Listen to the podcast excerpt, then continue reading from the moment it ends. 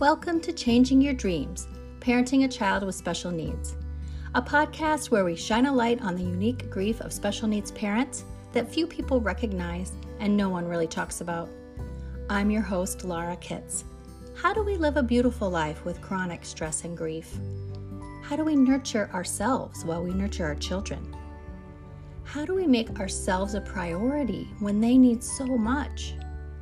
My guests and I will discuss this chronic, ever renewing grief, transforming your dreams, and how to take care of yourself along the way when parenting a differently abled child. This episode is sponsored by Flight Club. Join a circle of friends who understand you and your life as a special needs parent. Combine that with monthly guest experts, live self care accountability sessions with me, and easy, actionable assignments to help you emerge from the hard work transformed just as the butterfly from her chrysalis, and you've got Flight Club.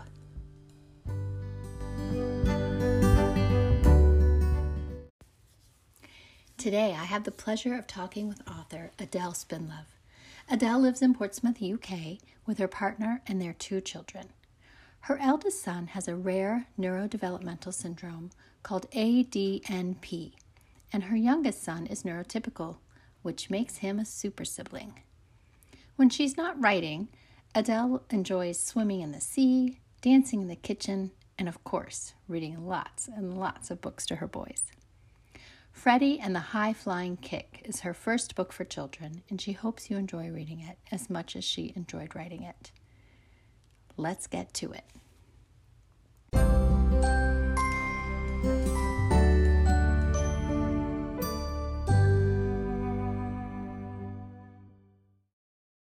Hello, Adele. Thank you so much for joining me today. I am excited to talk with you because I've been in your peripheral for about a year, but I don't know a whole lot about you. So I'm excited to learn um, and to know more about your book because you have written a book that got just published in 2021 and released, right?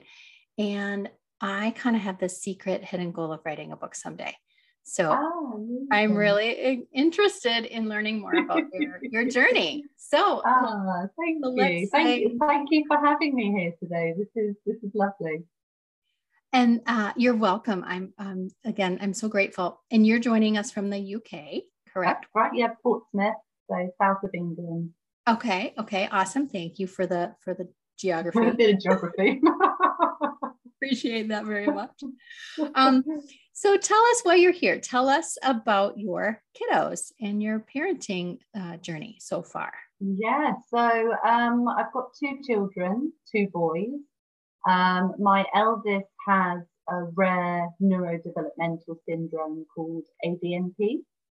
Um, so we we didn't know that when we got pregnant. Um, we didn't know it when he was born. Um, but I did know very, very early on um, that something wasn't quite right. I, it sounds awful. I hate it when people say it's not quite right. Um, but it didn't, something felt amiss, something felt different. Mm-hmm. Um, I couldn't put my finger on it, um, but I kept overthinking and worrying. And, you know, I had a newborn and I didn't want to come across like a neurotic first time mum, but I had a lot of concern. Um, so I went to my son's six week check and I had a list of all the things that I was worried about with my child. Um, and I got dismissed by the GP. Um, you know, I got told, oh, yeah, no, that's nothing to worry about. That's nothing to worry about. And my main thing at that point was that I was worried that he couldn't see. Um, mm-hmm. You know, I kept saying, oh, you know, he's not smiling, but I think it's because he can't focus on me or um, he seems really startled by lights and noises and, and the world, but maybe it's because he can't see. Um, so everything kept coming back to the eyes. And um, I, I just got dismissed at the six week check, which thinking back at it now is just unbelievable. Yeah. Um, it's infuriating. It's, and it's infuriating, it is, but also, you know, you're so tired. you know, a new parent. So so you kind of feel like you're losing your mind a little bit. So I'm like, I know in my heart that something isn't right here. but I'm being told by a professional, a medical professional, that there's nothing to worry about.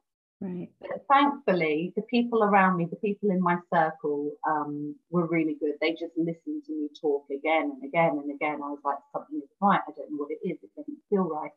Um, and we then got a really good health visitor who was coming to the house and helping. Um, and she actually helped me get a pediatrician appointment. Um, and it was kind of around the six month mark that, that people started to really pay attention to what I was saying. Um, you know, we couldn't tick things off the, the milestone, um, you know, paperwork. We couldn't right. tick it off. Um, and so it was it was difficult, but people were listening, and then we started testing, and um, he got diagnosed with this rare syndrome when he was two. Mm. Um, and up until that point, obviously, we thought it could be many things. The ADNP mainly presents itself in my son as a global developmental delay. Um, so he wasn't hitting any milestone at all. Um, and actually getting a diagnosis at two seems quite young, really. I know there's a lot of people out there with these rare syndromes and they're still undiagnosed. Right. Um, so we were we were really thankful at two to get it. it. To be honest, it didn't really change much for us. Um, it did make things easier with paperwork, but all in all, it didn't really change things. You know, we by two we already thankfully had speech and language help and um, physiotherapy, you know, all the things that we needed. It was just that extra bit that we could say, oh, you know, what condition does your child have? Oh, he has ADNP. So that conversation was a little bit easier. Right. Um, but for so, you, yeah, it, didn't, it wasn't uh, the ability to unlock any new services, though. You were already really hooked into the service yeah. that you needed, which We've is been, very fortunate. Yeah, we've been really, really lucky. Um, I think because his global developmental delay was significant, um, we thankfully got early intervention help. Um, and so, yeah, those first few years were, were basically just constant appointments, constant talking to people, um, telling the medical professionals what ADNP was. You know, it's very weird to sit in a room with someone and say, This is my son's condition, and know more about it than the people in the white coat. Um, right. But, but, but we have had uh, a lot of support and we have been able to access the services. So we're very, very thankful for that. Um, I want to I want to pause there if we can, yeah. and I I just want to unpack a little bit of what you said because there's some such so many good things here. So the first thing um, that really struck me is for parents to trust their intuition, to trust mm-hmm. their gut, to trust that parental knowing about your child and to remember always that you are the expert on your child, even when they're five weeks old, six, Definitely. seven, eight weeks old. Um, and you feel like you have no idea what you're doing because it's mm-hmm. your first child. Um, and my oldest uh, is impaired as well. So I know that feeling of just I have no idea what I'm doing. How am I supposed to be able to tell you something? Exactly. But but you know your child. You have yeah. this this energetic bond that no one else in the entire world has with that human being. Mm-hmm. And so trusting your gut feeling and your intuition is so important. Yeah, I, I completely agree. And I think one of the things that scares a lot of people is not having the right vocabulary. You know, I now I now have words in my head that I, you know, I should never have had to know, right? Um, unless I was a doctor myself. But um, I think just having that confidence to say something, something isn't right here. I don't know what it is, but I feel it, and and that's and that's a really really difficult thing I think for people to do because you are saying it doesn't feel right, mm-hmm. and then mm-hmm. they come over with their little tapping sticks and their right. and they go, oh, it's all fine. you know, you're like, no. Yeah. Um, but yeah, it, it, it's trust and pushing. I think, you know, we, I, I have been very lucky that I've had a lot of people that have listened to me talk and talk and talk again about it. But um, if you're not listening to the first time, to just keep going back. Right. And that was check up on you. Yeah, you just used the word confidence, the confidence yeah. to keep talking.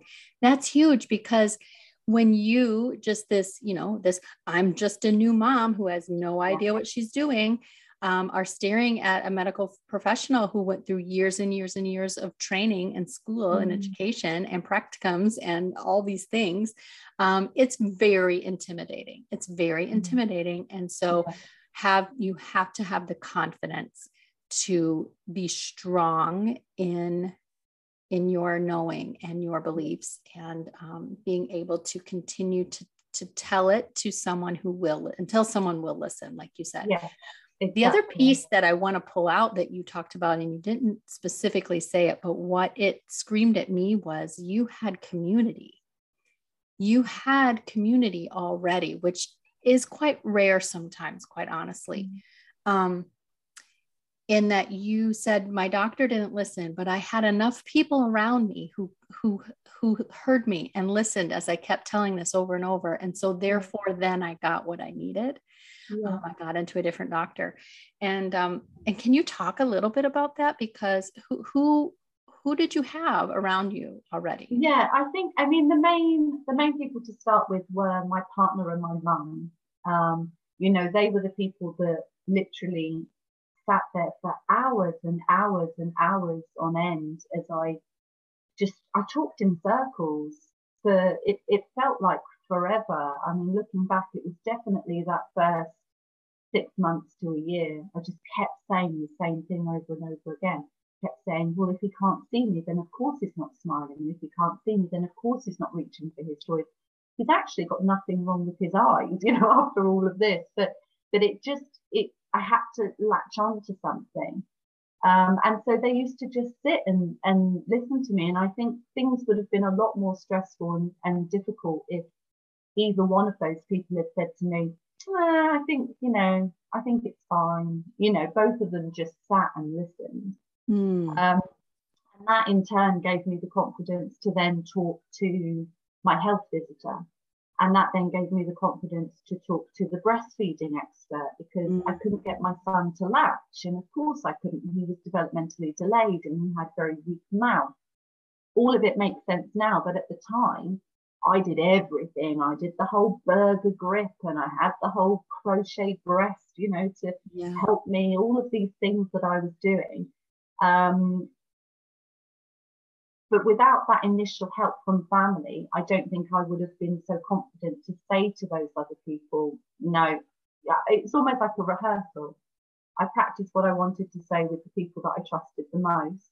Mm. Then I went to the professionals and then I said, right, now that I've figured that out in my head, this is what I'm going to say.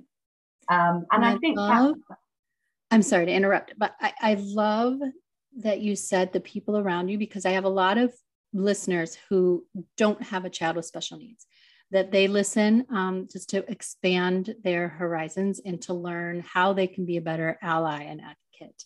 Mm. And that is the biggest thing, right? They just your your your partner and your mom, they just listened. Yeah. They held space for you and they just they didn't try to fix it. They yeah. didn't try to tell you what you should do or that you're that he'll be fine or just relax or mm. any of these very unhelpful things that people try to say because the bottom line yeah. the bottom line is people say those things to make themselves feel better. Yeah because yeah. they're uncomfortable because they don't know what to do and they love you and they want to help you feel better in some way. And so they try in some way to, to quote unquote fix it in any way that they can. And it's just really unhelpful.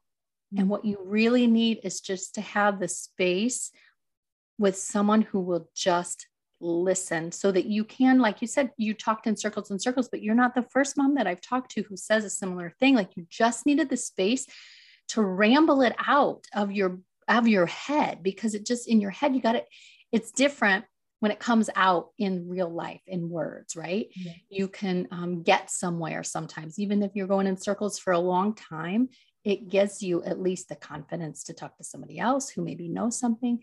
And I love hearing that you said his eyes are actually fine. Yeah.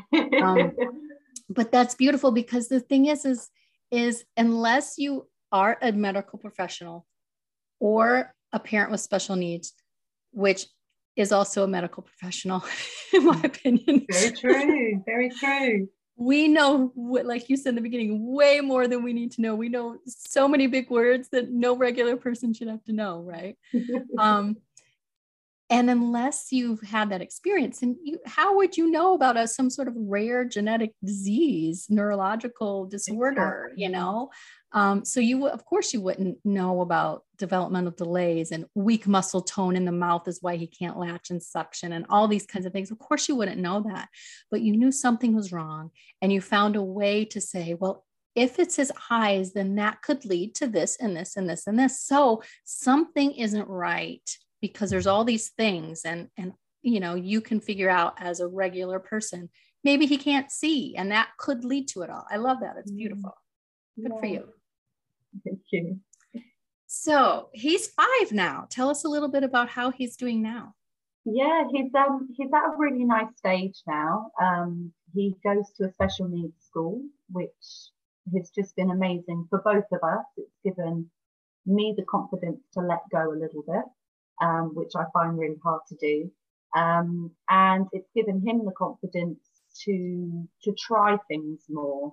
Um, I'm I'm definitely a very hands-on parent, but you know, which sounds lovely. but I think for my son, sometimes he just wants me to just back off a little bit, let him explore.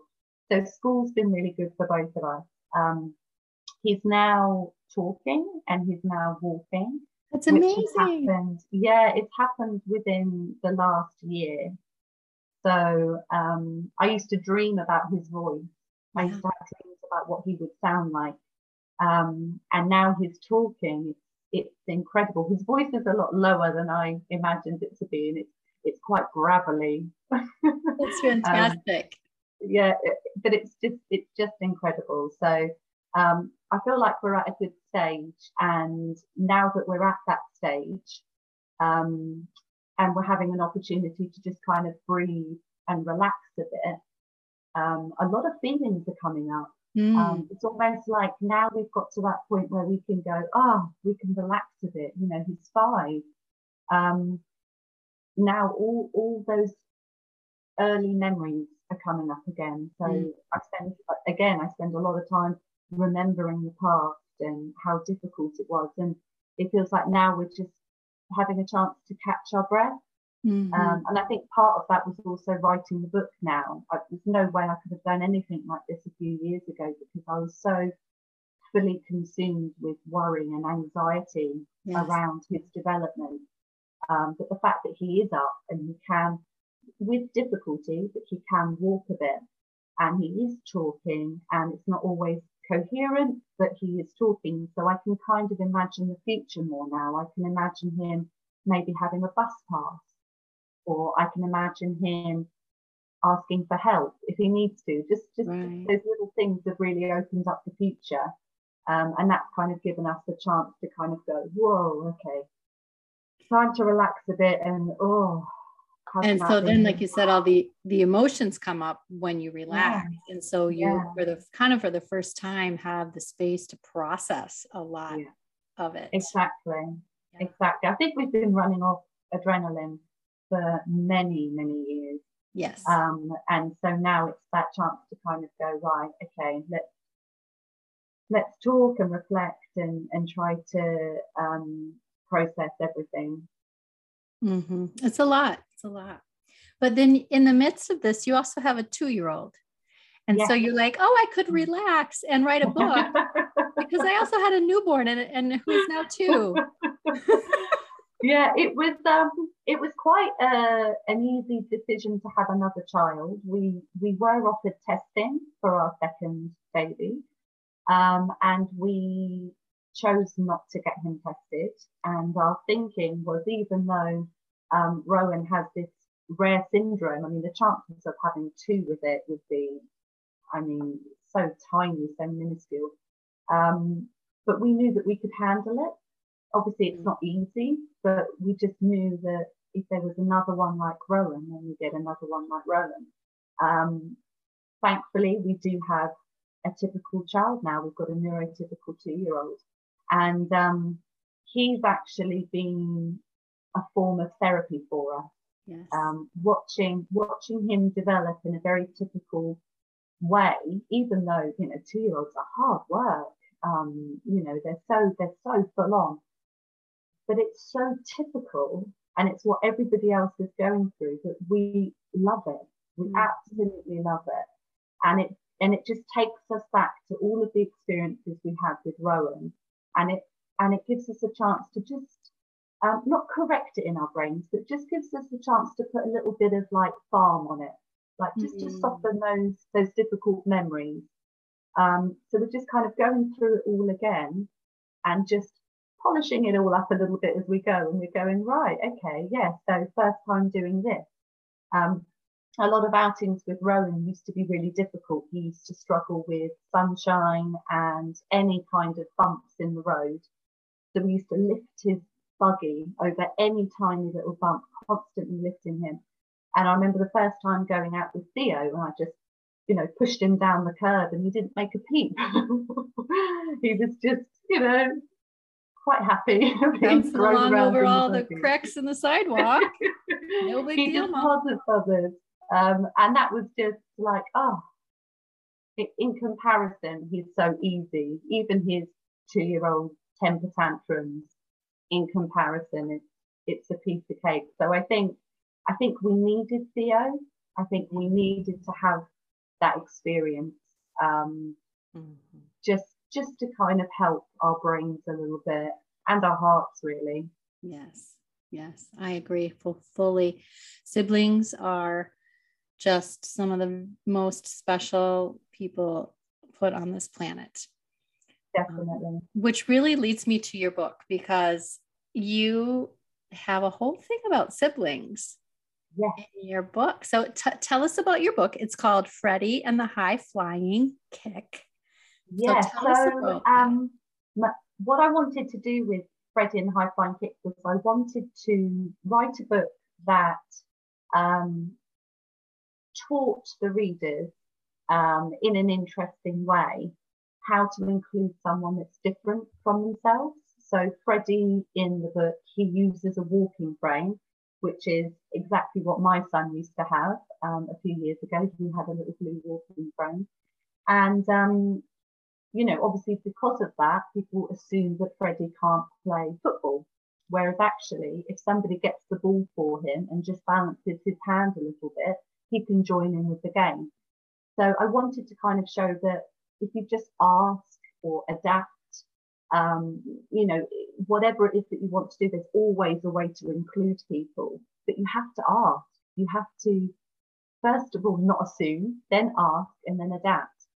So that's kind of what I wanted to do with the book, but I also wanted to honour the sibling relationship. Um, so obviously, as you know, in the SEND community, we often call them super siblings because these typical siblings, they often care for their brother or their sister. They're often more empathetic, more mature, um, often way beyond their years by having a disabled brother or sister. Um, and I wanted to, I wanted to honour that. I wanted, um, I wanted the Rowans in the world to realise that they're special, but I also wanted the Theos to, to realise that they're special, mm. that hmm. having a sibling with a disability, it does actually give them superpowers. It makes them more aware of difference and inclusion. And because it happens to them as they grow up, they almost don't realize it. It's almost not treasured because it's just seen as a, oh, well, that's just life. I just know that I have to help my sibling or share my toys, or maybe we have to leave this, you know, amusement park early because my sibling's having a difficult time. That becomes second nature to them. Um, and I really wanted to honour that. I really wanted to to find a way to say that, you know, that's a really incredible relationship and it is a superpower. So I created this gang of super siblings who are the super siblings gang. And what they do is they basically go around and help their disabled brothers and sisters. And they also help the people around them. So in this first book, Freddie and the High Flying Kick, the gang come to the school and show the other children in the playground how to adapt the game so that Freddie can be included. Um, so it's quite it's quite a simple message, um, but I often find the simple messages are often the right ones. You know, let's not overthink it, overcomplicate right. it. Just if you're not sure what to do, ask. Just ask. Just ask. Ask for help. Ask Freddie if he wants to play the game. Ask him how he can join in. Um, That's so. I mean, oh, Adele. Oh my gosh, so much here that I just want to talk about. Um, such a simple message, but one that is so lost in our society in that yeah. people are so fearful of those who are different than them, no matter what the difference is, be it skin color, culture, religion, disabilities. People are fearful of, of, of those who are different, which is just so sad and such a missed opportunity in life. Um, and so, your message in your book of, you know, just ask. There are simple ways to just adapt. And then, boom, look, Freddie can play soccer right alongside all the other kids. It's not a big deal, everybody. Um, that's just a, a message that everyone needs to hear. For I agree. I agree. And I think I think what often happens, because I mean I've experienced this firsthand with um with Rowan, is that children want to ask questions and the parents get embarrassed. Yes. So I've had parents who know move their children along or tell them to be quiet or, you know, that's rude, don't stare. Right. Whereas actually it's okay, you know. I mean, my, my son is loud. He's really, really loud.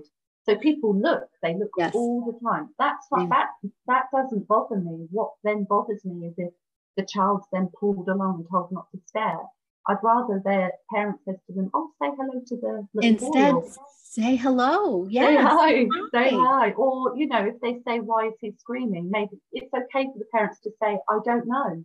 Maybe mm-hmm. he's maybe he's tired, maybe he's angry, maybe he's happy. It could be any one of those things, you know. But but it's that putting your hand up and going, "Oh, I'm not sure," or let's go and ask the mum. Let's go and ask some questions. Um, and I think the good thing about books is that you can do those questions in a safe place. Right. So the, you know, the parents or the caregivers, they can sit with the children. They can talk about people that use walking frames in a really safe place where really it's the adults who get embarrassed. So the adults yeah. won't be embarrassed. The children can talk about it freely. And then maybe the next time they're out, if they see a child with a walking frame, they'll go, oh, it's like, you know, it's like Freddie from the book. Maybe that kid over there in the walking frame likes football, or maybe they like something else. So it, it just, that's why we need more of these books because it's, we need to normalize it. We need to take away that kind of embarrassment factor and we need to normalize difference and we need to normalize asking questions and we need to normalize um, putting your hand up if you don't know what to do. You know, I'm yes. sorry, I don't know what to do. Help me. That's yes. it. it's so yeah. simple, but it's also so lost, as you yeah, said. Just be a community. Yeah. Just just be a human being. Just know that we're all connected. We're all connected, um, you know, through energy and through love, and let that just be and let that just yeah. be okay and and yeah. you know let that connection live and flourish by you know by asking by offering um, you know can i help you if you know if your kid is screaming meltdown in public and clearly the mom is super stressed out about it yeah what can i do to help you yeah exactly. that goes a long way definitely, um, definitely. the other thing that i just oh love so much i want to squeeze it to death about your book is the super sibling gang goes to the school and teaches the other kids because there's so much beauty in that because it's it's so often either just not done mm-hmm. or um, done very awkwardly, maybe by administration or school staff yeah. who don't really get it fully, maybe. Um, or often it's put on the parents to really intervene and be super involved in all the things.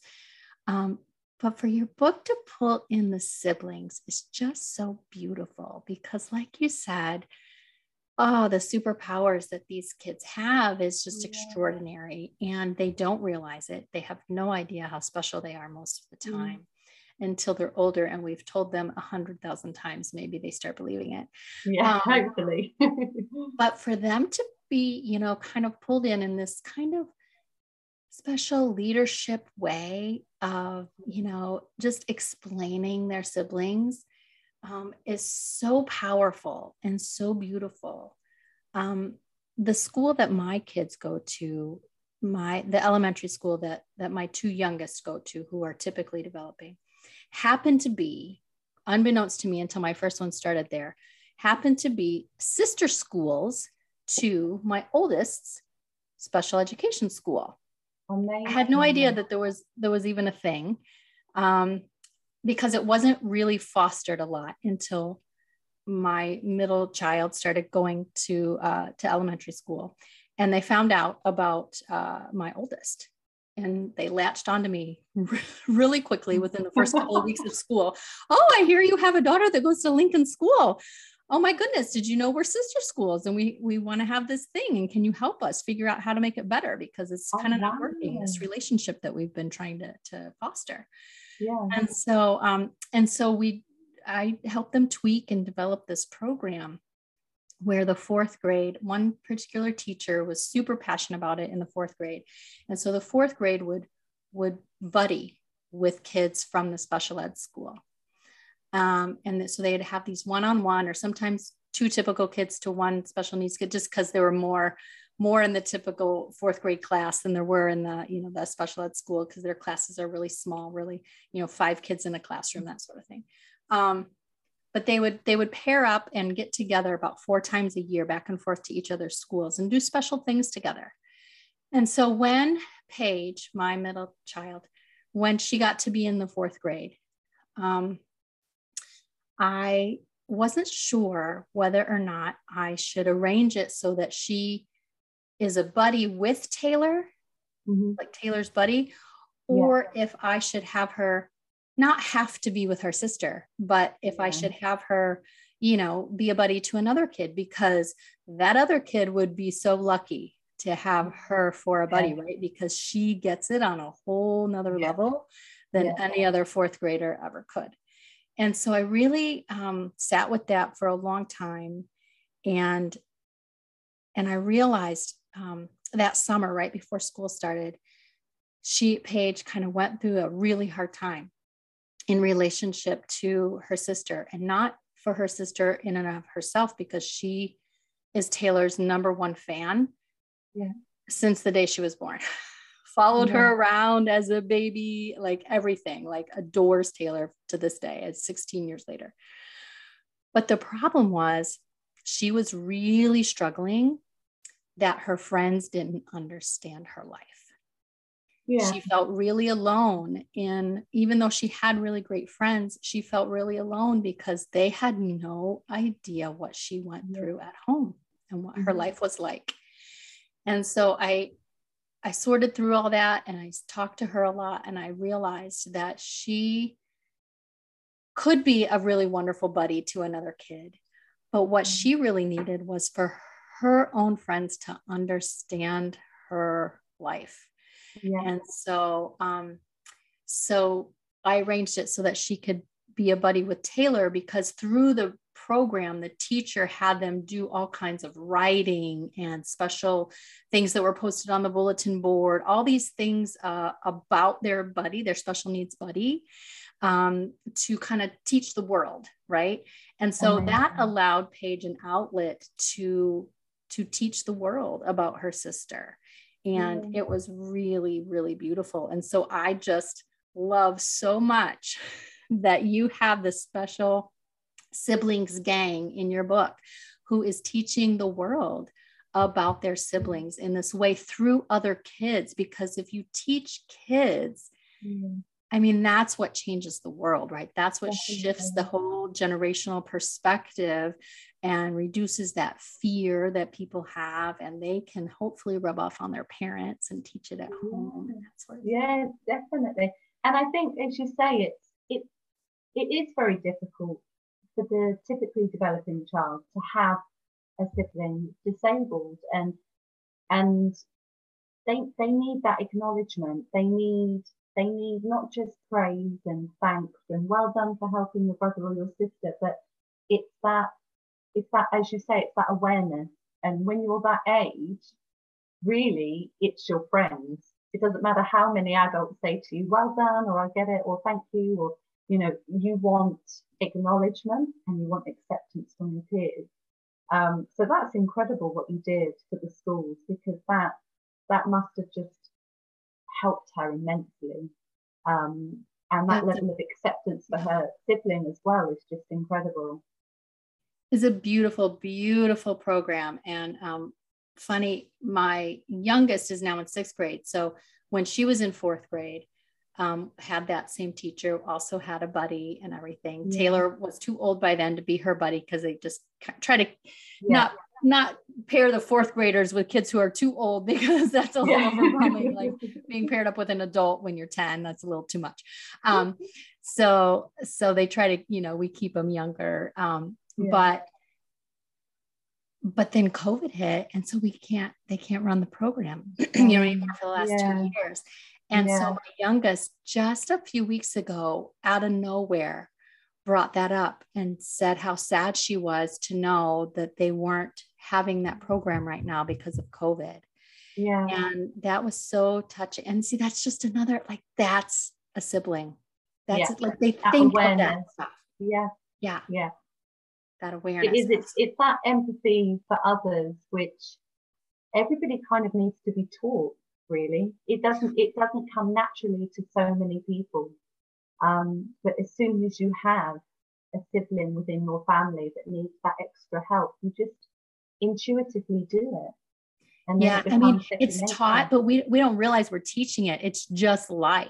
Like it it's is, just, yeah. but they're but they learn it because of their lifestyle. Yeah, definitely. definitely. I never thought of it that way. That's that's beautiful. Well, Adele, tell people how they can find your book, how they can follow you. Um, yeah. What what so you- I'm on I'm on Facebook with the book. Um, so you can just uh, look for Freddie and the High Flying Kick, and then on that Facebook page is where I put all of the most up to date information about the book or what I'm doing, or if I do any interviews, this kind of thing. Um, and to buy it, it's available worldwide through Amazon. Yay! Yay! yes, it is on Amazon. I know that. Um, and then, so uh, so your Facebook page is Freddie and the High Flying Kick. It is, yeah. Fantastic. Yeah. Thank you so much for this beautiful conversation. It was a joy Thank and a you. pleasure. And I'm so happy to know that Rowan and Theo are both doing well and that you all are are doing okay in lockdown and COVID yeah, and yeah. and the pandemic life and um, plugging along and doing well.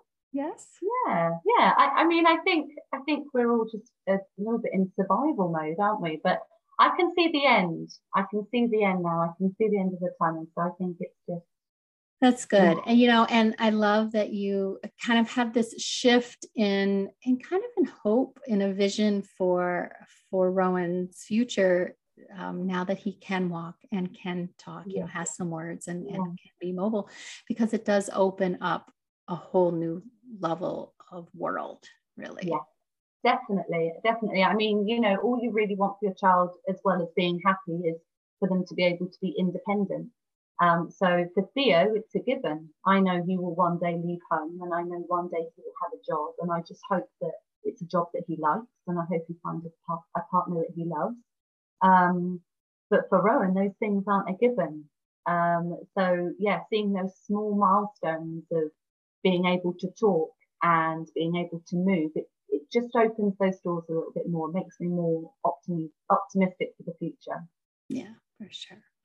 Well, thank you again for joining us. It was a thank pleasure. You. And I look forward to seeing what else you all have going on in the future. Absolutely. Yeah, thank you so much for your time. It's been lovely to talk to you.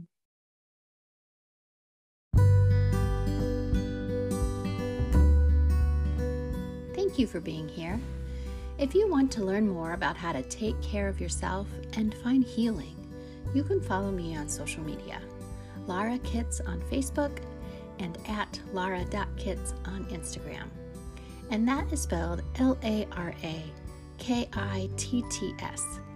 I also have an email list that's worth subscribing to. You can sign up for that and find all my intuitive and healing offers at larakitts.com. Until next time, take care of yourself.